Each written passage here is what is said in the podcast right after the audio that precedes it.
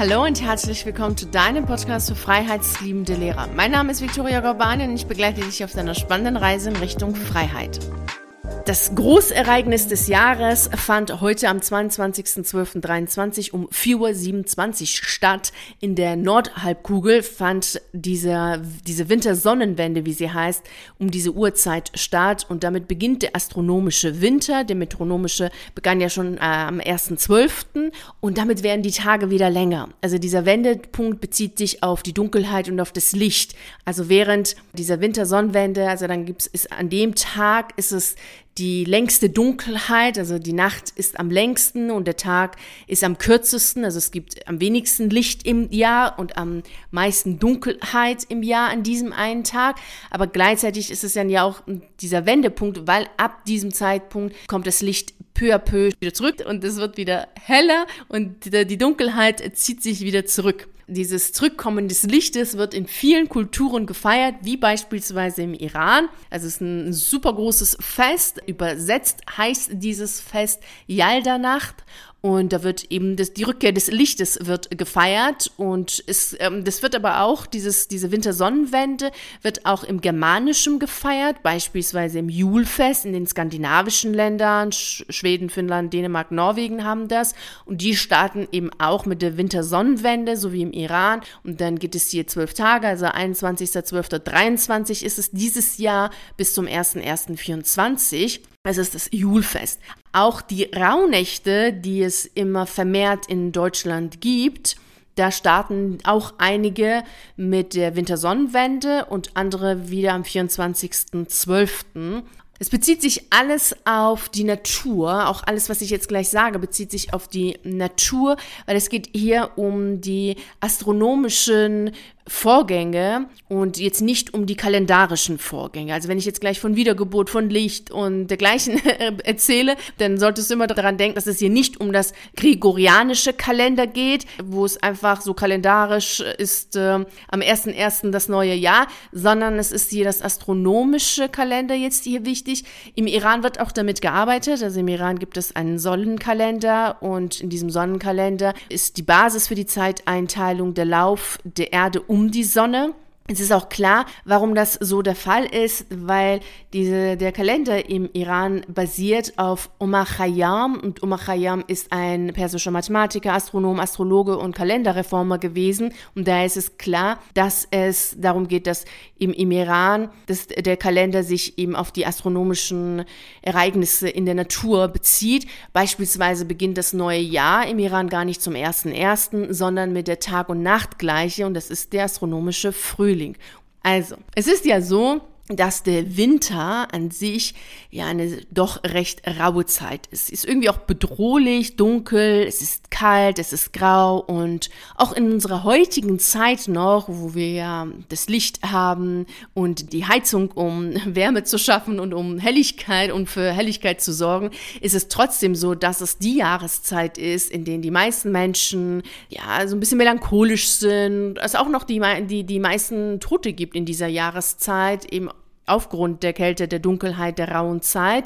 Und früher ging es ja noch viel stärker als heute um die eigene Existenz. Also die Existenz an sich war früher, so, so zum Beispiel im Mittelalter oder wenn wir noch weiter zurückgehen, viel stärker bedroht als heute es im Winter der Fall ist.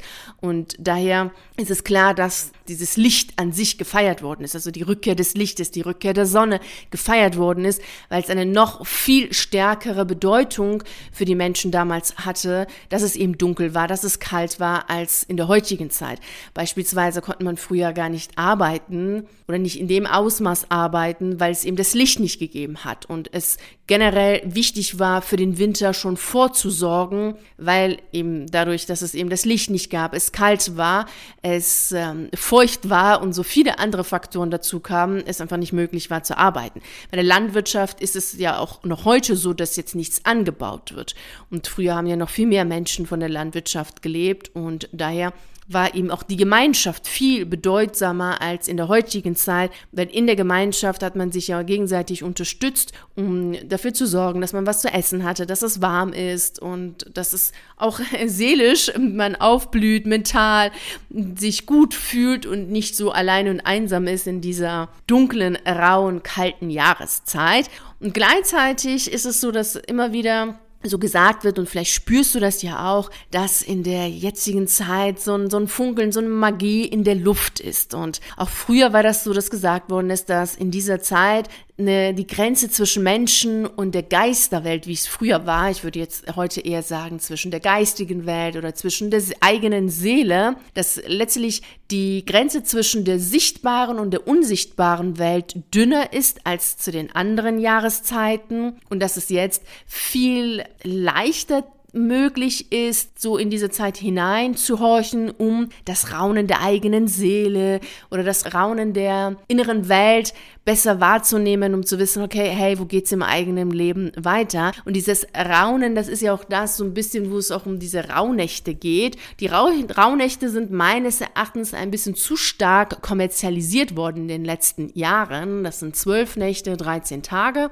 Und je nachdem, vorhin meinte es ja auch schon, es gibt eine Gruppe, die am 24.12. startet und eine am 21.12. mit der Wintersonnenwende. Dazu gibt es ja auch viele unterschiedliche Rituale, Theorien auch auch. Also da gibt es ganz vieles eben aus dem Altgermanischen. Aber es gibt auch viele Angebote hinsichtlich der Rauhnächte, die mehr in Richtung Wünsch dir was vom Universum oder Gesetz der Anziehung gehen. Also doch schon recht kommerzialisiert worden, die Rauhnächte in den letzten Jahren. Wichtig ist, dass du dir bewusst machst, dass es hier darum geht, bei der Wintersonnenwende und die Energie an sich, die in der Luft ist, dass die Tage länger werden. Das heißt, die Dunkelheit zieht sich zurück, das Licht kommt wieder und für uns Menschen oder für Lebewesen an sich ist natürlich die Sonne und das Licht lebensnotwendig. Wir brauchen die Sonne, wir brauchen das Licht, wir brauchen die Wärme, um zu leben und somit ist es auch symbolisch gesehen eine Wiedergeburt der Lebewesen. Lebewesen. Denn alle Pflanzen und Tiere, die ziehen sich ja alle zurück. Die Bäume verlieren beispielsweise ihre Blätter, das sehen wir ja tagtäglich. Und alles fährt zurück, alles ist äh, bei sich, in sich und wartet auf das Licht, um wieder neu zu entstehen, sich neu zu entfalten. Und genau das kannst du symbolisch für dich gut nutzen in dieser Zeit, wo es jetzt durch diese Wintersonnenwende, also durch diesen Wendepunkt der Sonne es wieder dazu kommt, dass die Tage länger werden, also das Licht wieder zurückkommt, kannst du jetzt für dich das Ganze gut nutzen, um Energie zu tanken und natürlich auch um dich selbst wieder neu zu erschaffen, weiterzuentwickeln und mehr von dem zu zeigen, was du wirklich von dir zeigen möchtest. Und ich möchte hierzu dir vier Punkte mitgeben, wie du diese Energie, die jetzt in der Luft ist, sehr gut für dich nutzen kannst. Also einmal ist es wunderbar, wenn du dir selber erlaubst, diese Magie, die jetzt in dieser Zeit in der Luft ist, wahrzunehmen. Also geh nicht hin und äh, denke, boah, das ist ja alles Blödsinn. Nein, es geht hier um Naturereignisse, es geht hier um jahrhundertealte Tradition. Also es wird im Iran gefeiert, es wird im Germanischen gefeiert und es wird auch noch in anderen Kulturen gefeiert. Also da einfach für dich auch das anzunehmen und dir selbst zu erlauben, das anzunehmen, dass hier etwas Großes in der Natur entsteht, denn für uns alle ist nun mal das Licht und damit ist die Sonne gemeint lebensnotwendig. Das merkst du sicherlich in den Tagen, denen es grau und kalt ist, so wie jetzt, wo du dir denkst, hm, also es wäre schön, wenn mal wieder die Sonne kommt oder du freust dich jetzt schon auf den Frühling. Also nimm diese Magie wahr, die in der Luft ist. Der zweite Punkt ist, genieße es, unter Menschen zu sein, die du liebst und die dich lieben, denn dadurch blüht natürlich auch deine Seele auf. Du tankst Kraft und du fühlst dich angenommen, du fühlst dich wohl und das ist total wichtig, gerade in so einer kalten, rauen Zeit und in diesem Wendepunkt und in diesem Wechsel in das Neue.